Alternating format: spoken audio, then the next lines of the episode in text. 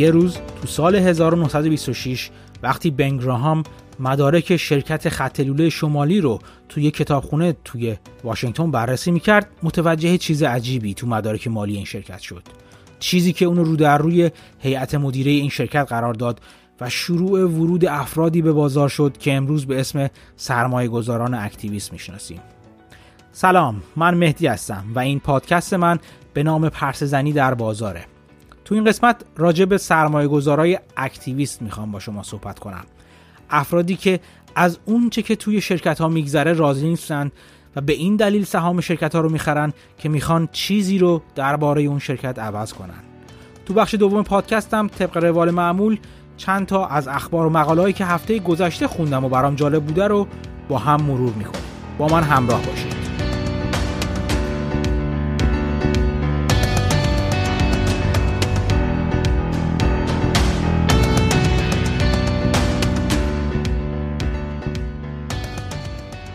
اگه خاطرتون باشه تو قسمت اول پادکست راجع به بنگراهام صحبت کردیم.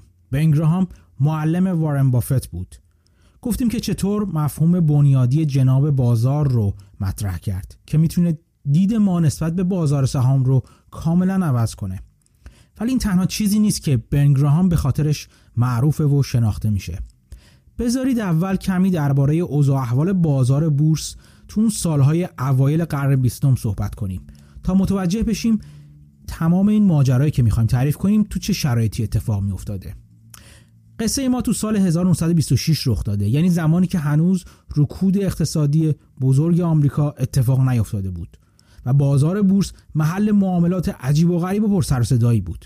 عجیب و غریب به خاطر اینکه چون هنوز قاعده و قانون خاصی توی این بازار حکم فرما نبوده خیلی از کشمکش های اقتصادی و تجاری بر سر سهام شرکت های مختلف به روش های نچندان شرافتمندانه و اخلاقی تو این بازار حسابی داغ بوده. این اتفاق خیلی مرسوم بود که های سوجو با تبانی و همدستی کردن اقدام می‌کردن به خریدای متوالی و پشت سر هم از یه سهام شرکت خاص. و به این ترتیب قیمت سهام اون شرکت رو به صورت مصنوعی بالا می بردن و همزمان با جوی که تو بازار ایجاد می‌کردن مثلا از جمله کاری که خیلی معروف بوده اون موقع متداول بوده این بوده که روزنامه‌نگاری رو استخدام می‌کردن تا راجع به فلان شرکت مقالات بسیار آتشین و با آینده درخشان بنویسه. اینجوری در واقع جو می‌دادن به, به اوضاع بازار و باعث می‌شدن خریدارایی که کمتر تجربه داشتن و یا مردم عادی به طرف خرید اون سهام کشیده بشن. و تشویق بشن اون سهام رو بخرن. به این امید که قیمت سهام همچنان رو به افزایش باشه. وقتی بر اثر هیجان و حجوم سایر خریدارا قیمت سهام این شرکت بالا رفت کلاهبردارای اولیه سهام خودشون رو به قیمت بالا بفروشن و از این قطار افسار گسیخته بیرون بپرن. عاقبت محتوم بقیه خریدارای سهام که از همه جا بیخبر بودن مشخص بود. همین که اولین شواهد فروش سهام به بیرون درز کرد و مشخص می‌شد شرکت مربوطه درآمد چندانی هم نداره و از اون بدتر گاهی اوضاع اقتصادی مناسبی هم نداره. تمام این کسایی که برای خرید سهام و ورود به جرگه سهامداران این شرکت هجوم برده بودن حالا برای خلاص شدن سریعتر از شر این سهام بی ارزش با هم مسابقه میذاشتن. برای اینکه زودتر از شر سهام خودشون خلاص بشن با پیشنهاد قیمت های پایینتر و پایینتر قیمت سهام شرکت رو به قعر در میفرستادن از اونجایی که هیچ نظام و سازمان نظارت کننده ای تو این ماجرا کنترلی نداشت چنین کلاهبرداریایی تو بازار بسیار مرسوم و متداول بود. اون روزا مثل امروز اوراق بهادار شرکت ها توی بازار اغلب به سه شکل اصلی عرضه می‌شد. اوراق قرضه یا باند که اصل و سودشون با سرمایه شرکت تضمین میشه. سهام ویژه که سود تقریبا تضمین شده ای دارن.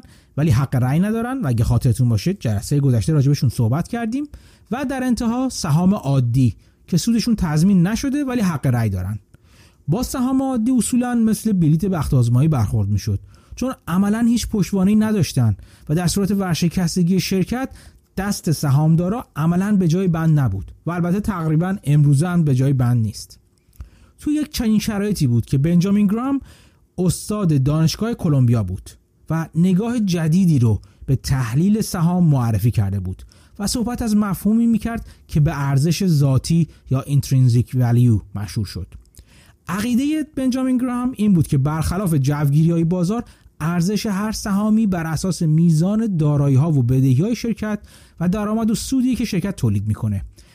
و این ارزش ممکنه موقتا با قیمتی که توی بازار می‌بینیم متفاوت باشه. ولی دیر یا زود حقیقت آشکار میشه. و بازار هم قیمت خودش رو با ارزش ذاتی سهام یکی می‌کنه. و به همین دلیله که اگه سهامی رو به قیمتی بالاتر از ارزش ذاتیش خریده باشیم دو تا اتفاق بیشتر امکان نداره بیفته. یا اون شرکت رشد می‌کنه و ارزشش رو به اون اندازه که قیمت در واقع بیانگر اونه میرسونه یا به زودی بازار متوجه میشه که این شرکت اونقدر نمیارزیده و قیمته که پایین میفته و به ارزش ذاتی اون سهام نزدیک میشه. طرف مقابل این ماجرا هم صادقه. یعنی اگه سهام شرکتی رو بخریم که ارزش ذاتی بالاتری داره نسبت به قیمتی که بازار برای اون سهم قائل شده دیر یا زود بازار به ارزشش پی می‌بره و قیمت خودش رو تا ارزش ذاتی بالا می‌کشه. و کلا فلسفه انتخاب سهام بنگرام همین بود. یعنی اول با بررسی هر شرکت ارزش ذاتی اون رو پیدا می‌کنه بعد نگاه می‌کنه ببینه قیمت اون سهام توی بازار چجوریه. اگه اختلاف زیادی بین ارزش و قیمت دید روی این سهام شرط بندی می‌کنه. حالا به یه جهتی. یعنی اینکه اگه ارزشش بالاتر از قیمتش بود اون سهام رو می‌خره و منتظر میشه که قیمت هم بیاد بالا. و اگه قیمت بود که بالاتر از ارزش بود اصطلاحا اون سهام رو شورت می‌کنه یا روی پایین افتادن قیمت شرط میبنده و منتظر سقوط قیمت سهام میشه. و از این راه سود می‌بره با همین روش ها بود که شرکت سرمایه گذاری که بنگرام تو شریک بود اون سالها سودای بسیار خوبی می برد. یکی از همین روزا بود که بنگرام داشت توی کتابخونه توی کمیسیون بازرگانی ایالتی مدارک مالی شرکت ها رو بررسی می‌کرد. اون روزا همونطور که گفتیم هنوز SEC یا سازمان اوراق بهادار که سال 1934 چندین سال بعدش به وجود میومد تشکیل نشده بود و اغلب شرکت ها هیچ گزارش مالی از خودشون منتشر نمی‌کردند. این در واقع راهی بود که بنگرام پیدا کرده بود برای اینکه به برخی گزارشات مالی که شرکت ها منتشر می‌کردن از کانال های دیگه دسترسی پیدا کنه. این کمیسیون بازرگانی بین ایالتی یکی از اونها بود. خلاصه این آقای بنگرام نشسته بود توی کتابخونه و داشت مدارک شرکت ها رو بررسی می‌کرد و دنبال سهام شرکت های میگشت که همونطور که گفتیم ارزشی بیش از قیمت توی بازارشون داشته باشن. تو این میون چشمش به مدارک شرکتی خورد به اسم شرکت خط لوله شمالی. یا Northern Pipeline این شرکت با اینکه تو کار اکتشاف و استخراج نفت بود ولی صاحب خطوط راه‌آهن و اوراق بهادار تعداد زیادی از راه‌آهن‌های اون اطراف بود. اون روزا قیمت سهام این شرکت توی بازار 65 دلار بود به ازای هر سهم. و بنجامین گرام وقتی نشست حساب کرد دید ارزش این خطوط راهن و اوراق بهاداری که این شرکت تو مالکیت خودش داره چیزی بیش از 90 دلار برای هر سهمه.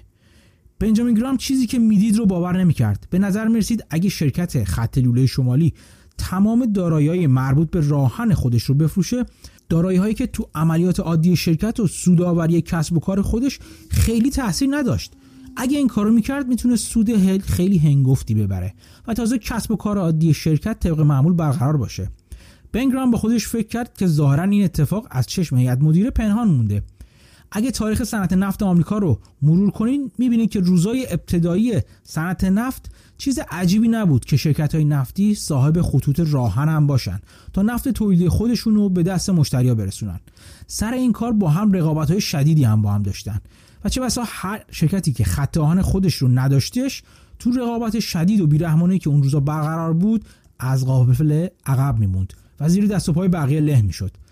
ولی اون روز تو سال 1926 که بنجامین گرام با هیجان و ناباوری ارقام مالی این شرکت رو مرور می‌کرد دیگه چنین خبری نبود و رقابت بیرحمانه بین شرکت های نفتی برای رسوندن نفت مشتریا برقرار نبود و لزومی هم نداشت که شرکت نفتی صاحب خطوط راهن باشه.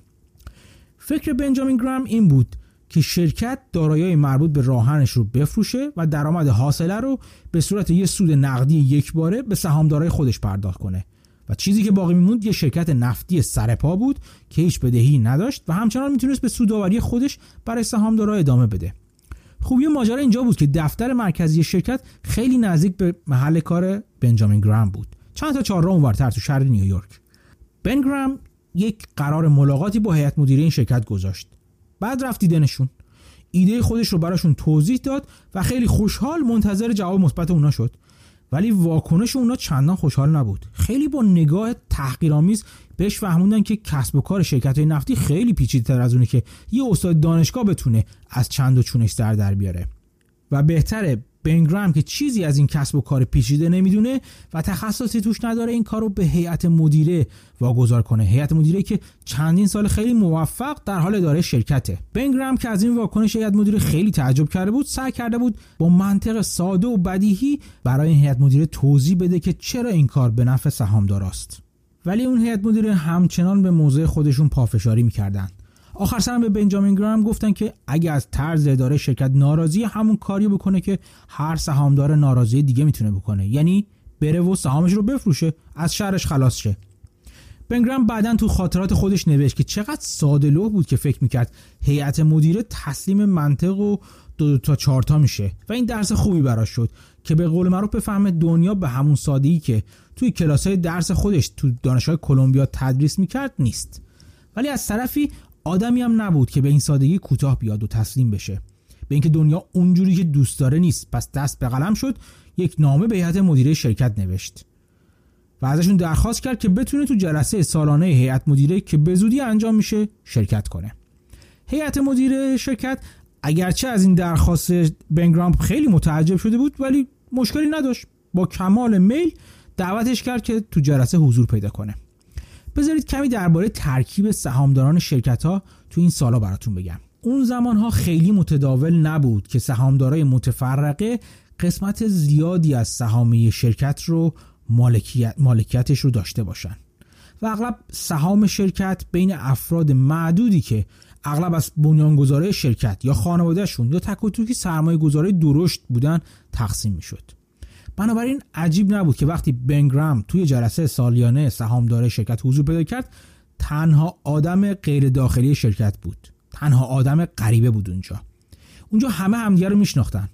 خلاصه صبر کرد تا امور عادی جلسه بگذره و در واقع کارهای عادیشون رو توی جلسه انجام بدن. جلسه رو به پایان بود که بنگرام از هیئت مدیره درخواست کرد بتونه درخواست خودش رو توی هیئت مدیره در مورد فروش دارایی ها و اوراق بهادار مربوط به خطوط راهن و پرداخت سود نقدی به سهامداران مطرح کنه. رئیس هیئت مدیره خیلی با احترام به بنگرام گفته که البته می‌تونید درخواستتون درخواستتون رو مطرح کنید ولی آیا کسی دیگه هم هست توی جلسه که بخواد این درخواست اصلا مطرح بشه؟ هم به چنین وضعیتی سکند کردن میگن. یعنی اینکه اگه درخواستی از طرف یکی از سهامداران برای عرضه تو جلسه مطرح بشه علاوه بر درخواست کننده یه سهامدار دیگه هم باید باشه که موافق این مطرح شدن باشه. خلاصه بنگرام که هیچ کس رو با خودش تو جلسه همراه نبرده بود تازه متوجه شد که این همه راه رو بی خودی کوبیده و رفته و درخواستش حتی امکان مطرح شدن رو هم نداره. ولی بازم کم نیاورد. برگشت نیویورک و شروع کرد فهرست سهامدارای شرکت رو درآوردن اینجا بود که متوجه شد بنیاد خانواده راکفلر که یکی از ثروتمندترین و بانفوذترین خانواده های پولدار آمریکایی بودن صاحب 23 درصد از سهام شرکته. شروع کرد به نامنگاری و بعدم ملاقات با وکلای این خانواده. ولی از اونها هم به نتیجه نرسید. خیلی محترمانه بهش گفتن که گرچه خانواده راکفلر سهامدار اصلی و عمده این شرکته ولی از نحوه اداره شرکت راضیه و خیلی تمایلی نداره که تو اداره شرکت مداخله کنه. بنگرام از این شکست هم ناامید نشد. با خودش فکر کرد اگر راکفلرها اهمیتی برای پولی که می‌تونن از این شرکت در بیارن قائل نیستن سهامدارای دیگه حتما اینجوری فکر نمی‌کنن. اینجوری بود که رفت سراغ تک تک سهامدارای دیگه و شروع کرد به متقاعد کردن اونها. و وکالت اونها رو برای موافقت با درخواست خودش ازشون گرفت. و در همین حین وقتی بیشتر و بیشتر این وکالت ها رو دریافت می‌کرد کم کم شروع کرد به خریدن سهام بیشتر و بیشتر از همین شرکت. و تعداد سهام خودش رو هم بالاتر و بالاتر برد. اینجا خوب روال نحوه تصمیم گیری تو جلسات سالیانه سهامدارا رو تو شرکت سهامی تو بورس یه اشاره بهش بکنم. فرض کنید شما سهامدار شرکت هستین. هر سال قبل از اینکه موعد جلسه سالیانه سهامدار شرکت برسه اون شرکت گزارش های مالی خودش رو از طریق کارگزاری برای سهامدارا میفرسته. امروز این گزارش سالیانه از طریق وبسایت شرکت و به صورت آنلاین هم قابل دسترسیه. بگذاریم ولی مدرک مهم دیگه هم هست که به همراه اون گزارش سالیانه برای شما ارسال میشه. یه برگه باهاش میاد به اسم وکالت رأی یا پراکسی. این برگه به شما اختیار این رو میده که وکالت حق رأی خودتون رو به کسی که می‌خواید بدید. و اغلب روال بر اینه که اگه شما این برگه رو امضا نکنید و به اسم شخص دیگه در واقع اونو امضا نکنید و به کسی دیگه وکالت ندید وکالت رأی شما به صورت اتوماتیک یا خودکار به هیئت مدیره یا مدیر عامل تفویض میشه. کاری که بنگرام می‌کرد این بود که سراغ سهامدارای شرکت می‌رفت و با توضیح منطق خودش قانعشون می‌کرد که وکالت رأیشون رو به بنگرام بسپرن. این ماجرا تا یه سال طول کشید. تو این مدت بنگرام ذره ذره تعداد وکالت هایی که می‌گرفت رو اضافه می‌کرد. یا اینکه می‌رفت سراغ خرید سهام و سهام رو همچنان می‌خرید رو به می‌خرید و به سبد سهام خودش اضافه می‌کرد. اینطوری بود که وقتی جلسه سالیانه بعدی تو سال 1927 برقرار شد بنگرام نه تنها درخواست خودش رو مبنی بر فروش دارایی‌های مربوط به راهن به صورت رسمی توی جلسه تونست مطرح کنه بلکه وقتی رأیگیری در مورد ترکیب اعضای هیئت مدیره انجام شد اونقدر وکالتنامه از سهامدارا داشت که دو نفر از پنج نفر هیئت مدیره رو خودش تعیین کرد. اینطوری بود که آماده مرحله بعدی نبرد با سه نفر باقی مونده هیئت مدیره شد. مرحله بعدی که هیچ وقت اتفاق نیفتاد. در کمال تعجب چند روز بعد مدیریت شرکت اعلام کرد که با فروش دارایی های مربوط به راهن و نامربوط به خطوط لوله موافقت کرده و سود این فروش رو به سهامدارا برمیگردونه. بنگرام که از این چرخش ناگهانی متعجب شده بود بعدا فهمید که خانواده راکفلر هم تو این مدت نظرشون عوض شده و وقتی همراه شدن سهامدارا با بنگرام رو دیدن برای فروش این دارایی ها به مدیرعامل شرکت فشار آوردن بنگرام هم مثل سایر سهامدارای شرکت سود بسیار شیرینی از این معامله برد و این نقطه شروعی شد برای سایر سهامدارا که به روش های جدید برای ایجاد تغییرات در شرکت ها و آزاد کردن ارزش های نهفته تو سهام اونا اقدام کنند. ولی این فقط ابتدای راه بود آمار نشون میده که از سال 1900 تا 1949 فقط هفت مورد مشابه این کار آقای بنگراهم انجام شد و سرمایه گذارای اکتیویستی پیدا شدند که خواهان ایجاد تغییر تو شرکت ها شدن یادمون باشه که هنوز تا سال 1934 که SEC یا سازمان نظارت بورس و اوراق بهادار تو آمریکا به وجود اومد شرکت ها هیچ تعهد و اجباری برای انتشار گزارش های مالی خودشون هم نداشتن. و خیلی از این هفت مورد سرمایه گذاران اکتیویستی بودن که تنها درخواستشون انتشار این گزارش ها برای سهامدارا بود. همونطور که گفتیم این ابتدای راه بود. ممکنه فکر کنین چنین رفتاری که از شرکت خط لوله شماری شمالی دیدین رفتار عجیب و غریب و نادری هست. و امروز همچین رفتارهایی از مدیریت شرکت ها نمی‌بینیم. ولی باید بگم که سخت در اشتباهیم. برای نمونه بگم شرکت دیزنی تو دوره مدیریت آیزینگر برای اینکه صدای سهامداران معترض به روش مدیریت مدیرعامل رو خفه کنه محل برگزاری جلسات سالیانه سهامداران رو هر سال یه جای پرتر و پرتر برگزار می‌کرد. و حتی کم کم سالن برگزاری رو کوچیکتر و کوچیکتر شد. طوری که به شوخی گفته می‌شد که به زودی فقط خود آیزینگر تو محل برگزاری جلسه جا میشه. شرکت هوم دیپو سال 2006 کلا این جلسه رو برگزار نکرد. یا تو سالهای بعد که برگزار کرد اون سالا اجازه پرسیدن یه سال رو فقط به سهامدارا می‌داد و هر کدوم هم 60 ثانیه بیشتر وقت نداشتن که ازش سوال کنن. یه سری افراد هم استخدام کرده بود که لباس فرم هوم دیپو رو که اونایی که تو کانادا و آمریکا هستن می‌دونن یه لباس نارنجی است بپوشن و جلوی اعتراض سهامدارا رو بگیرن. خلاصی که این روزها هم شاهد سرمایه گذارای اکتیویستی هستیم که برای اصلاح نحوه مدیریت شرکت های مختلف و ایجاد تغییرات تو اونا اقدام به خریدن و انباشتن سهام شرکت ها می‌کنن. و در همین حال از بقیه سهامداران می‌خوان که وکالت حق رأیشون رو به اونا بدن تا بتونن با گنجوندن افرادی که مورد اعتماد خودشون هستن توی هیئت مدیره به مدیریت شرکت ها فشار بیارن که کار درست رو انجام بدن و برای سهامداران ایجاد ارزش کنن. و به تبع اون قیمت سهام رو بالا ببرن. تو قسمت قبلی به یه نمونه از این سهامدارا یعنی آقای کارل آیکان اشاره کردیم و تلویحا گفتیم که چطور شرکت اپل رو وادار کرد قسمتی از دارایی نقدی خودش رو که ازشون استفاده ای نمی‌کرد به صورت سود سهام به سهامدارا پرداخت کنه. یه جوره شبیه کاری که بنگرهم 1926 کرده بود. البته این نکته رو هم باید اضافه کنم که ماجرای ورود سرمایه گذاران اکتیویست به شرکت ها همیشه هم انقدر درخشان و خوشحال کننده نیست. موارد زیادی اتفاق افتاده که شرکت ها راهی رو پیدا کنند که جلوی ورود سهامدارا و سرمایه گذارای اکتیویست رو بگیرن. روش هایی که البته کاملا قانونی است ولی بعضا به ضرر سهامدارای شرکت تموم میشه. یا حتی گاهی شرکت ها دست به اقدام های خیلی بدتری می‌زنن. مثلا به سهامدار اکتیویستی که می‌خواد وارد شرکت بشه و اقدام به اجرای تغییرات توی شرکت میده یه پولی میدن که سهام خودش رو بفروشه و از دنبال کردن این اقدامات صرف نظر کنه و تعهد بده که مثلا تو سه سال بعدم اقدام به خرید سهام نکنه. به چنین کاری اصطلاحا گرین میل میگن. که البته بدیهی که این پول از جیب سهامدارای فعلی شرکت میره و در واقع یه جور حق سکوته. برای اینکه شرکت ها به روش های ناکارآمد خودشون ادامه بدن. تمام این ماجراها باعث شده که این سالها در مورد مفهوم شرکت داری صحیح یا corporate governance خیلی صحبت بشه. حتی واحدهای دانشگاهی مختلف دربارش تو دانشگاه ها تدریس بشه.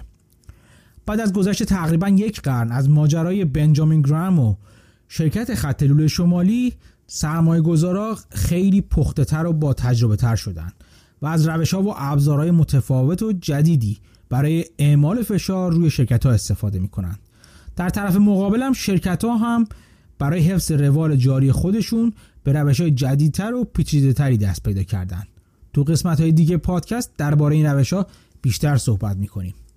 قبل از اینکه بخش اول پادکست رو تموم کنم بد نیست به یه استراتژی انتخاب سهام برای خرید سهام که خود من چند بار ازش استفاده کردم و از همین ماجرای تقابل سرمایه گذار activist و شرکت ها بهره می‌بره باهاتون صحبت کنم. همه activist ها یک جور آفریده نشدن.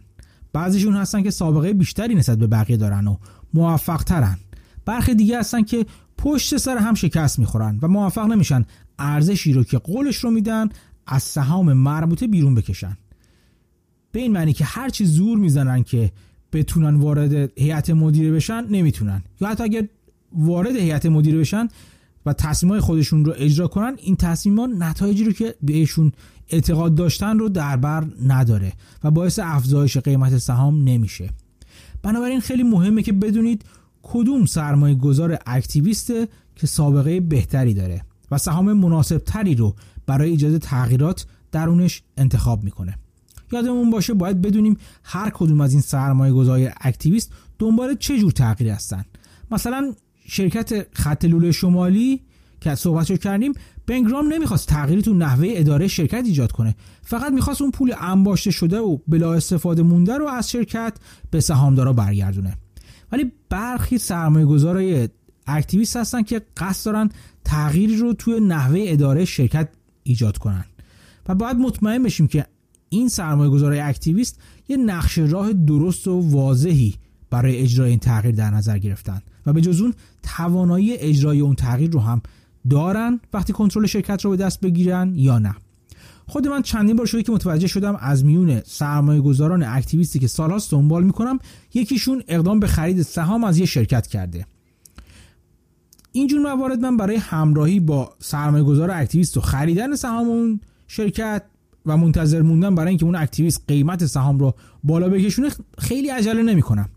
بلکه منتظر میشینم ببینم تغییرات قیمت سهام چطوره. به علاوه آیا سرمایه گذار activist که در واقع اقدام به ورود به اون سهم کرده توانایی انجام اون تغییر رو داره یا نه؟ نقشه مشخصی برای اجرای اون تغییرات داره یا نه؟ موقعیت ایدالی ایدالی که من دوست دارم اینه که در واقع قیمت سهام بعد از ورود سرمایه گذار اکتیویست حتی پایینتر هم رفته باشه. ولی این اتفاق باعث نشده باشه که سرمایه گذار دل سرد شده باشه. به این معنی که حتی بعد از پایین رفتن قیمت اقدام کنه به خرید تعداد بیشتری از سهام. و خیلی مصمم برای در دست گرفتن کنترل اون شرکت جلو بره. این اتفاق به من میگه که سرمایه گذار اکتیویست که قبلا البته از سابقه موفقیتش تو موارد مشابه مطمئن شدم چقدر تو اعمال اون تغییرات و بالا بردن ارزش سهام شرکت هدفش مصممه و به استراتژی خودش اعتماد داره. اگه چنین وضعی برقرار باشه من به سهام این شرکت خیلی جدیتر فکر می‌کنم و شروع می‌کنم به بررسی مدارک مالی شرکت هدف و خوندن استراتژی اون activist و ببینم که چه راهی رو برای ایجاد اون تغییرات توی اون شرکت هدف به بقیه سهامدارا پیشنهاد داده تا وکالت اونها رو هم به دست بیاره و کنترل شرکت رو به دست بگیره. در واقع دنبال کردن سرمایه گذارای activist تو خرید سهام شرکت های هدفشون یکی از منابع تولید ایده سهام برای منه. روی این اصطلاح تولید ایده خیلی تاکید می‌کنم.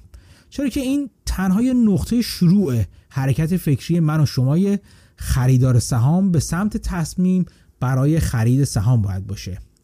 قبل از اینکه اقدام به خرید سهام بکنیم باید تحقیقات خیلی ریزبینانه تری جداگانه انجام بدیم. اینجا بعد نیست اشاره کنم. اگه تو بازار سهام آمریکا فعال هستین یه راه برای اینکه متوجه بشید یه سهامدار activist احتمالا وارد سهام شرکت شده اینه که فایل های 13D یا 13G رو برای اون شرکت ها مرور کنید. این فایل ها به صورت آنلاین تو سایت SEC یا کمیسیون بورس اوراق بهادار آمریکا موجود هستند. اسم اون سایت SEC که این اوراق این فایل ها توشون طبقه بندی میشن EDGAR هست. این فایل ها در واقع وقتی منتشر میشه که کسی یا شرکتی بیشتر از 5 درصد از سهام شرکت رو مالک شده باشه. و در واقع می‌تونه به صورت بالقوه نشون بده که اون شرکت یا شخص قصد به دست گرفتن کنترل یه شرکت یا تاثیرگذاری رو کنترل شرکت رو داره. از طرف دیگه اگه سرمایه گذاری اکتیویست رو دنبال می‌کنین اونو هم یه فایل جداگانه به نام 13F یا 13G منتشر می‌کنن که نشون میده اقدام به خرید سهام چه شرکت هایی کردن. و خلاصه که اینطوری به صورت گازنباری از هر دو طرف از هر جور اقدام این سرمایه گذارای اکتیویست خبردار میشین. و متوجه میشین این بار کدوم شرکت رو هدف ایجاد تغییرات کردن. این ماجرا ریزکاری خیلی بیشتری هم داره که شاید یه وقت دیگه بیشتر بهشون اشاره کردم. پادکست این قسمت هنوز تمام نشده. طبق روال معمول تو بخش بعدی درباره مقالات و اخباری که این هفته خوندم و برام جالب بوده با شما صحبت می‌کنم. همچنان با من باشید.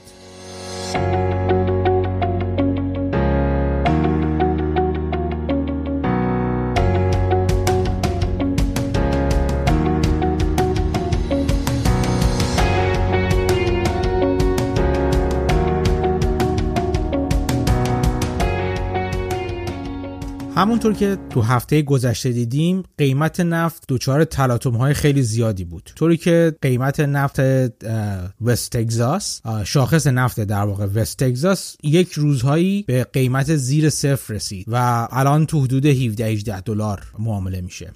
خلاصه اوضاع خوبی در بازار نفت برقرار نیست و انتظار هم نمیره که به این زودی ها اوضاع به حالت اولیه خودش برگرده. اینکه معنی قیمت زیر صفر نفت چیه و دلایلش چی بود مفصل هفته گذشته بحث شد و من نمی‌خوام اینجا دوباره راجبش صحبت کنم. ولی اوضاع خیلی خوبی تو بازار نفت نیست و تلاطم ها هنوز به انتهای خودش نرسیده و احتمال میره با نزدیک شدن قراردادهای آتی ماه جون دوباره همین آش و همین کاسه برقرار باشه. حالا اگه حتی قیمت نفت به زیر به زیر صفر نرسه ولی باز تلاطم های زیادی رو تو بازار نفت احتمالا شاهد خواهیم بود. این اوضاع اوضاع خوبی نیست برای شرکت های نفتی و شرکت های وابسته به بخش انرژی. مجله برانز این هفته چهار تا از سهام شرکت هایی رو اسم برده و بهشون اشاره کرده که به نظر می‌رسه بازار بیش از اندازه لازم داره تنبیهشون می‌کنه و با اینکه همشون تقریبا پیش بینی کردن درآمدهای آتی و نزدیکشون پایین میاد ولی قیمتی که تو بازار دارن الان معامله میشن بسیار بد بیدانه تر از اون چیزی هستش که به نظر می‌رسه.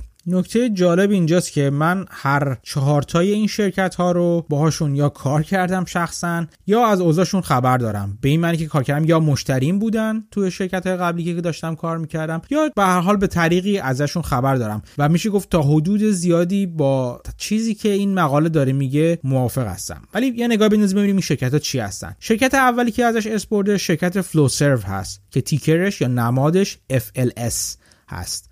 این شرکت تولید کننده پمپ و شیرالات و واشرالات و سیل های صنعتی هست و مشتری عمدش شرکت های انرژی شرکت های انتقال نفت گاز و غیره هستند و البته شرکت به شرکت دیگه ای که در کار انتقال هر گونه مایعی هستن حتی شرکت های آب و غیره هم پوشش میده. با اینکه این شرکت پیش بینی کرده درآمدهای سال آتیش به ازای هر سهم حدود یک و یک دلار و 77 سنت هست یعنی سی درصد افت پیش بینی کرده. با این حال سهامش تقریبا به اندازه قیمتی نصف قیمت اون چیزی داره معامله میشه که قبل از اتفاقات اخیر معامله می‌شد. نسبت به پی به ای در واقع این سهم چیزی در حدود 13 هست فعلا. ولی در حالت گذشته این شرکت اگه نگاه کنیم پی به ایش یا قیمت به درآمدش چیزی در حدود 18 بوده و این نشون میده که بازار در, در واقع قیمتی بدبینانه تر از اون چیزی که این شرکت برای خودش پیش بینی می‌کنه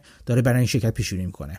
نکته مهمی که با تجربه منم می‌خونه اینه که این شرکت یعنی شرکت فلو سرو علاوه بر اینکه شیرالات بزرگ و پمپای بزرگ و اینا رو میفروشه قطعات کوچیکتر رو هم میفروشه. قطعاتی مثل شیرالات کوچیکتر یا سیل ها یا واشرالات کوچیکتر چیزایی که خیلی سریعتر باید عوض بشن و تعویض بشن توی صنعت. و این نشون میده که این شرکت درآمد خودش رو کاملا از دست نخواهد داد و شاید افت کنه به خاطر اینکه شرکت های مشتری اون مشتری فلوسرو دست نگه دارن توی انجام تعمیرات بزرگ یا جایگزینی های بزرگ. ولی همچنان مسئول از این نیستن که و نمی‌تونن در واقع هزینه کرده خودش رو خودشون رو برای تعمیرات و نگهداری به صفر برسونن.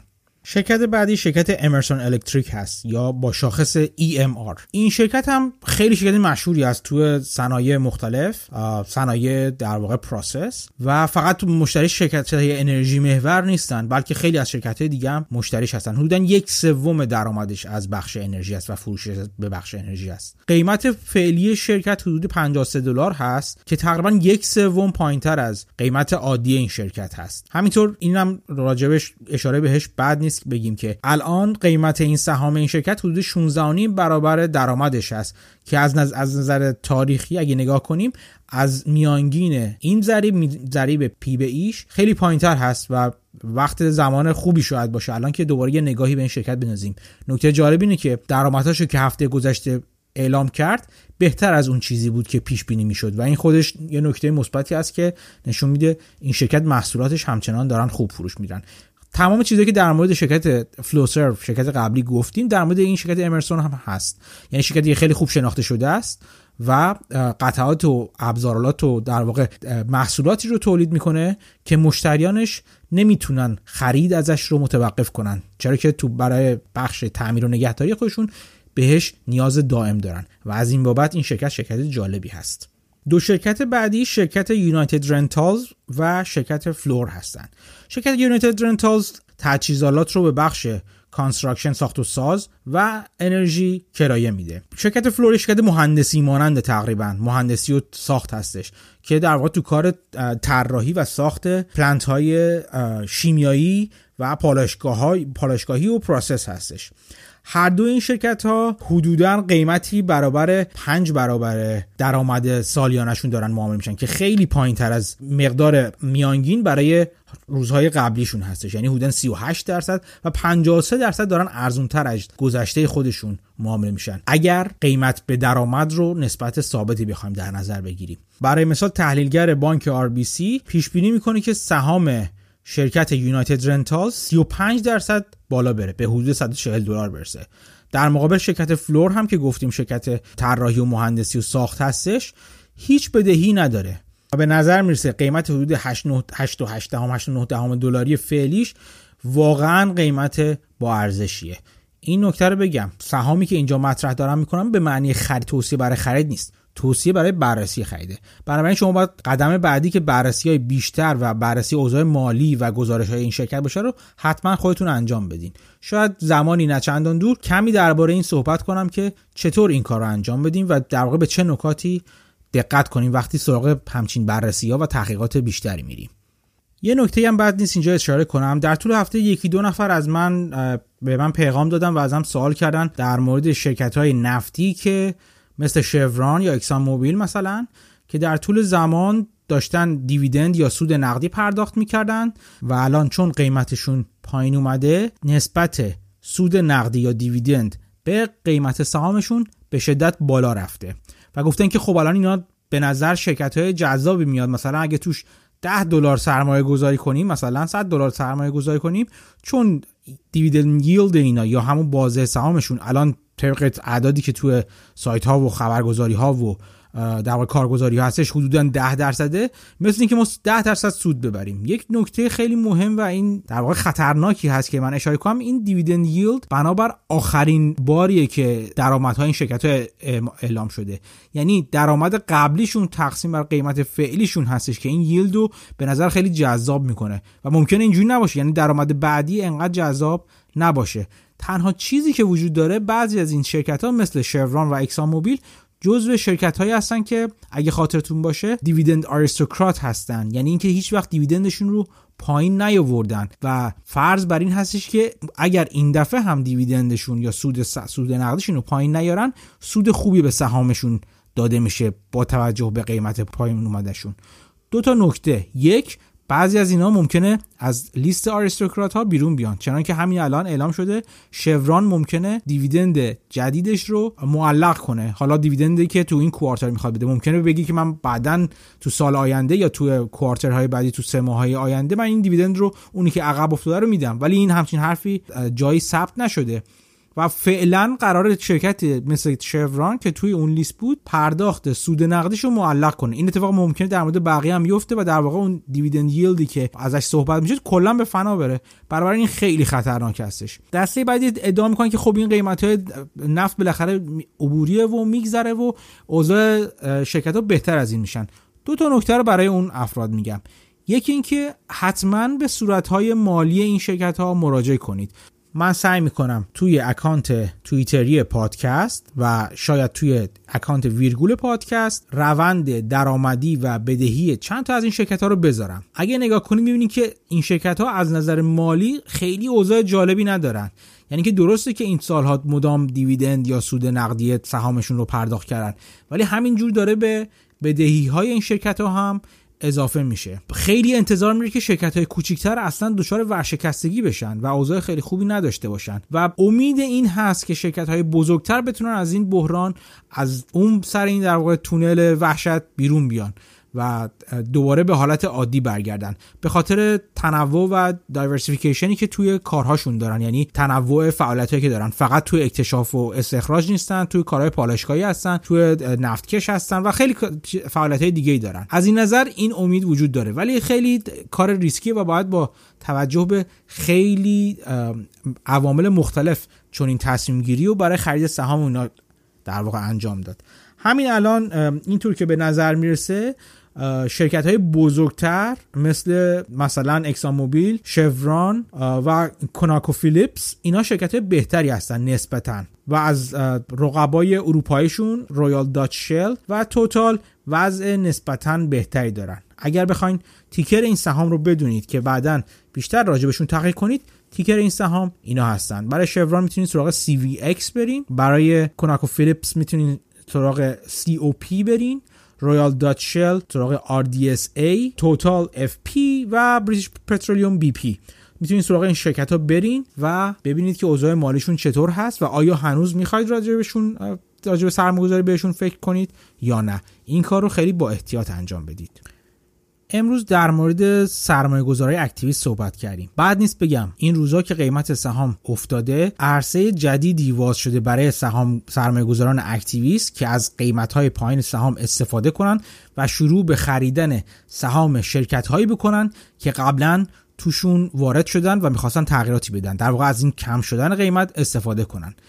این اتفاق باعث شده که خیلی از شرکت ها در واقع خیلی نگران این بشن که اکتیویست ها واردشون بشن و بخوان تغییراتی رو بدن که مناسب این زمان بحران نیست و عقیده دارن که ممکنه دنبال اهداف زودگذر و کوتاه مدت باشن. به خاطر همین خود شرکت ها شروع کردن تمهیداتی رو توی قوانینشون گذاشتن که جلوی ورود اکتیویست ها رو بگیرن. از اون طرف SEC یا سازمان نظارت بر بورس اوراق بهادار آمریکا هم اونم وارد ماجرا شده و یه خورده کار رو بر اکتیویست سختتر کرده. و این اواخر مثلا نسبت در مورد همون پراکسیا یا حق وکالت گیریا اوضاع رو سختگیرانه تر کرده برای اینکه بتونن در واقع شرکت های اکتیویست از گرفتن وکالت سهامدارای دیگه استفاده کنن و پروپوزال یا طرح و برنامه خودشون رو به شرکت ها اعلام کنن. این باعث سرصدای خیلی زیادی شده و خیلی از شرکت های اکتیویست یا سرمایه‌گذاران اکتیویست دارن میگن داره دولت زیادی داره تو این زمین مداخله می‌کنه و باید اجازه بده بازار روند خودش رو طی کنه. البته همونطور که گفتم شرکت ها هم بیکار نشدن. اقدام کردن به تغییرات اساسنامه تو قوانین خود شرکتشون که تا حدی جلوی ورود شرکت های اکتیویست رو می‌گیره. حالا تو قسمت دیگه شاید بیشتر در مورد اینکه چطور میشه همچین اقداماتی رو تمهیداتی تو اساسنامه شرکت ایجاد کرد و جلوی این شرکت ها رو گرفت براتون بیشتر صحبت می‌کنم. این هم نکته هم بد نیست بگم که این اواخر دیده شد که چین مثلا که اتفاقا این روزا خیلی به خوشی ازش یاد نمیشه. از شرکت های چینی از دولت چین یاد نمیشه. و حتی یک سری فرضی های توطعه وجود داره که میگن اتفاقاتی که داره میفته این روزا ممکنه عمدن توسط دولت چین انجام شده باشه تا لطمه بزنه به شرکت های دیگه. چین داره یه حرکات مشکوکی می‌کنه. مثلا چه حرکاتی؟ مثلا شروع کرده اقدام کردن برای خرید سهام شرکت های اروپایی که توی اتفاقات اخیر خیلی لطمه بهشون خورده. و این خب خیلی جالب نیست دیگه. خود شرکت اروپایی دارن می‌بینن که شرکت چینی به نظر می‌رسه از این پایین اومدن قیمت سهامشون دارن استفاده می‌کنن. سهام اون شرکت ها رو می‌خرن و یک اکثریت های کوچیکی رو توی شرکت ها به وجود میارن که بتونن وارد هیئت مدیرشون بشن. به همین دلیل خود اتحادیه اروپا هم از اون طرف مثل SEC داره اقداماتی می‌کنه برای اینکه در واقع محدود کنه اجازه این رو که شرکت چینی بیان و کنترل شرکت کلیدی اروپایی رو در دست بگیرن. و خلاصه از این نظر در بازار سرمایه گذاران اکتیویست در اقصانقات دنیا اتفاقات جالب و نسبتا هیجان انگیزی داره میفته این روزا که بد نیست بهش توجه کنیم. مقاله بعدی که بهش می‌پردازم راجع به شرکت هارلی دیویدسون هست که احتمالا خیلی از شما با اسمش حداقل آشنا هستین و محصولاتش که موتورسیکلت های بسیار بزرگ و پرقدرت باشه. اوضاع هارلی دیویدسون این روزا خوب نیست که تا یه حدی طبیعیه. اوضاع هیچ خودروساز که در موقعیت مشابه هارلی دیویدسون هم هست خوب نیست. چرا که این روزا که درآمدها پایین اومده خیلی ها دارن از محل کارشون اخراج میشن کارشون رو از دست دادن.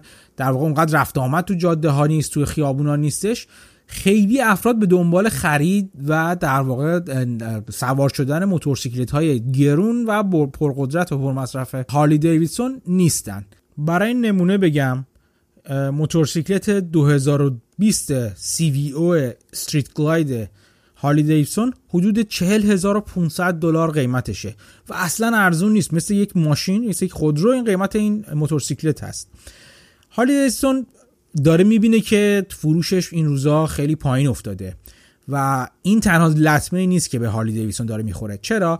به خاطر اینکه هارلی دیویسون یه قسمت عمده ای از درآمدش نه تنها بابت فروش موتورسیکلتش هست بلکه اینه که فروش اقساطی موتورسیکلتاش رو هم در واقع finance می‌کنه یا تامین می‌کنه. به این معنی که یه سری کارت اعتباری صادر می‌کنه برای مشتریانش که این مشتری می‌تونن به صورت اقساط اقدام به خرید موتورها و قطعات و کلا خرید از هارلی دیویدسون کنن. و این خب اوضاع خیلی خوبی این روزا برقرار نیست. و هارلی دیویدسون داره می‌بینه که خیلی از پرداخت های این کارت های اعتباری هم داره به تعویق میفته و اصلا خیلی درخواست های زیادی شده مبنی بر اینکه باز پرداخت بدهی های روی این کارت اعتباری رو به تعویق بندازن. گزارش شده که حدود 18 درصد از دارندگان کارت های اعتباری هارلی دیویدسون رتبه اعتباری حدود زی یعنی در واقع زیر 640 دارن.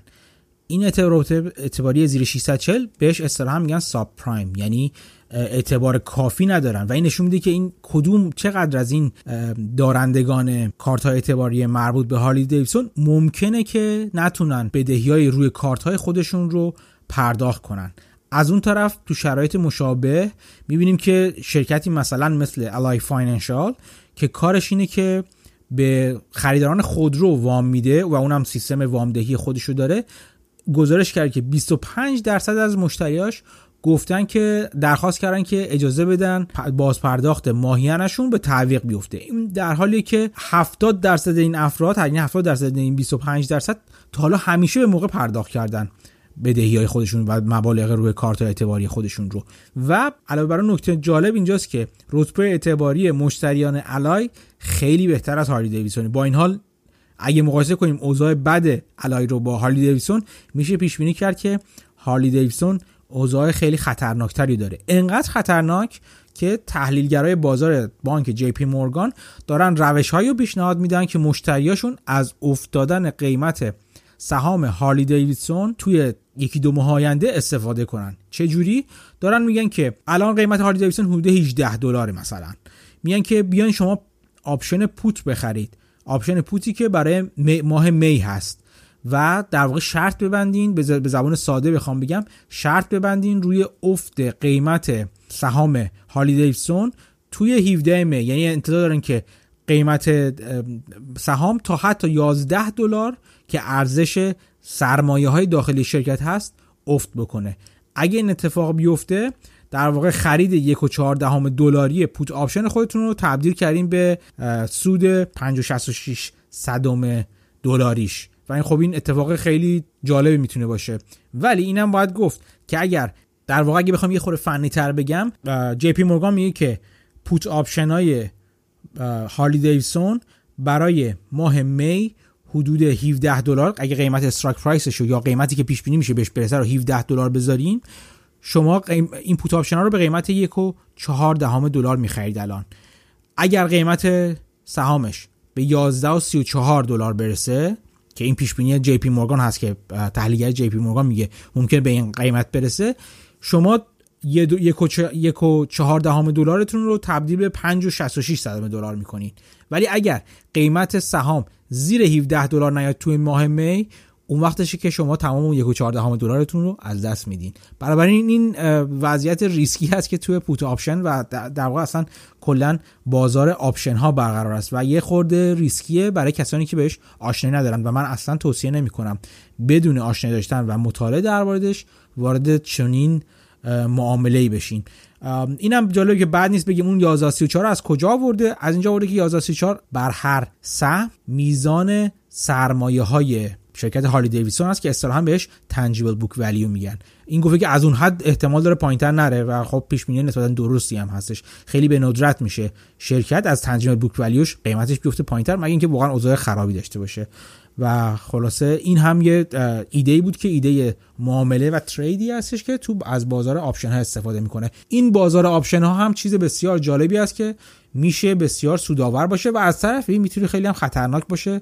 و باعث ضررهای بزرگ بشه. بنابراین خیلی با احتیاط در موردش برخورد کنید. این روزها که هممون تو خونه ها بیشتر در واقع یه جورایی زندانی شدیم خیلی هممون اقدام داریم می‌کنیم به پخت و پز. کسایی از ماها که شاید هیچ وقت پخت و پزی انجام نمی‌دادیم. این البته از, از من از این دسته حساب نمیشم خود من عاشق پخت و پزم.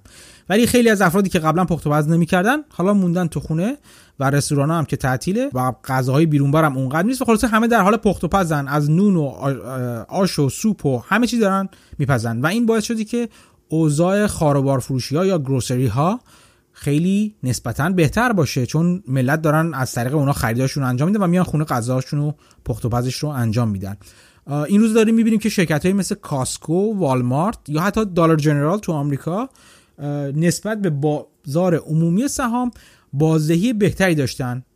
ولی این بازدهی بهتر ممکنه تعبیر به گرون بودن هم بشه. به این معنی که بازار همین الان درآمد خوب این شرکت ها رو تو قیمتشون لحاظ کرده و این شرکت ها خلاصه سهامشون خیلی ارزون نیستن.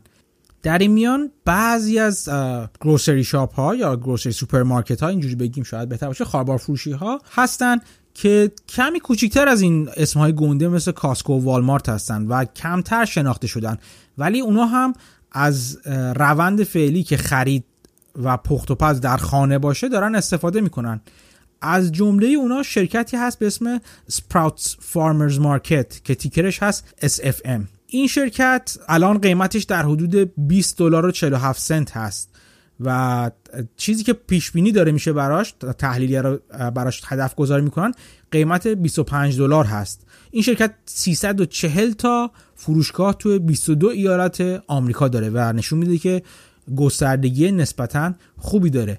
از جمله اتفاقات خوب دیگه این شرکت اینه که همکاری قرارداد همکاری جدیدش با پلتفرم اینستاکارت هست که در واقع اگر آشنا باشین با این پلتفرم پلتفرمی که شما آنلاین سفارش خرید از سوپرمارکت ها رو بهش میدین اونا خرید رو انجام میدن و براتون میارن در خونه تحویل میدن. یعنی شرکت هایی که مثل این SFM یا Sprouts Farmers Market خودشون delivery ندارن و در واقع ارسال کالاها رو به خونه مشتریاشون ندارن می‌تونن از اینستاکارت استفاده کنن و این کار رو با هزینه کمی برای مشتری انجام میدن این پارتنرشیپ جدید یا این همکاری جدید باعث شده که درآمد این شرکت تو این روزهای قرنطینه خوب بالا بره و فروشش نسبتا خوب بشه.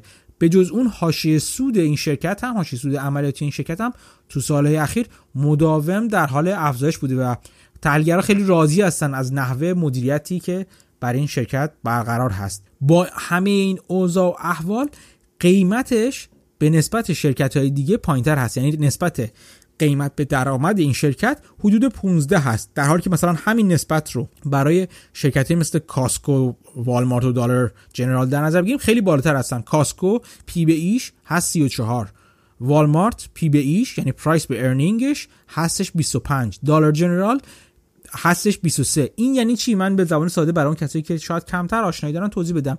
این یعنی که به ازای هر یک دلار درآمد شرکت کاسکو قیمت 34 دلار باید شما هزینه خرید سهام کنید تا یک دلار این شرکت درآمد داشته باشه. همینطور برای والمارت 25 دلار باید هزینه کنید که تا یک دلار درآمد داشته باشین.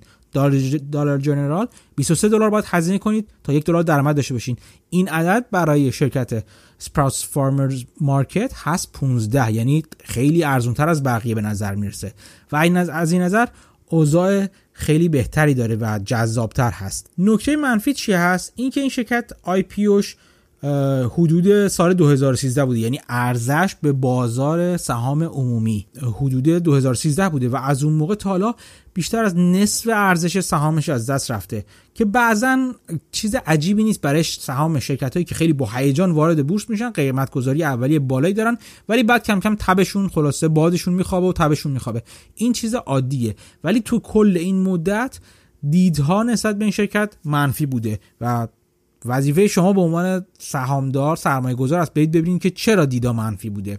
با این حال این شرکت تونسته که تمام 6 سال اخیر مثلا پیش بینی هایی که برای درآمدش می‌شده رو درآمدی بیشتر از اون پیش بینی های تحلیلگرا تو بازار به بازار عرضه کنه و از این نظر اتفاق خیلی خوبی هستش. با اینکه اوضاع این شرکت از نظر تحلیلگرا منظورم تحلیلگرایی که هستش که توصیه به خرید و فروش می‌کنن زیاد جالب نیستش. با این حال به نظر می‌رسه که سهام نسبتا ارزونیه و بعد نیست که یک نگاه به اوضاع مالیش بندازین و ببینید که شاید چیزی باشه که در بلند مدت به دردتون بخوره. و البته اینا باید در نظر بگیرید که آینده این شرکت بعد از قرنطینه چطور خواهد بود و آیا از ابزارهای لازم برخوردار هست که بتونه این حاشیه سودش رو بعد از قرنطینه هم ادامه بده یا این فقط یک موقعیت خاص و وابسته به به قول معروف برهه حساس کنونی هست؟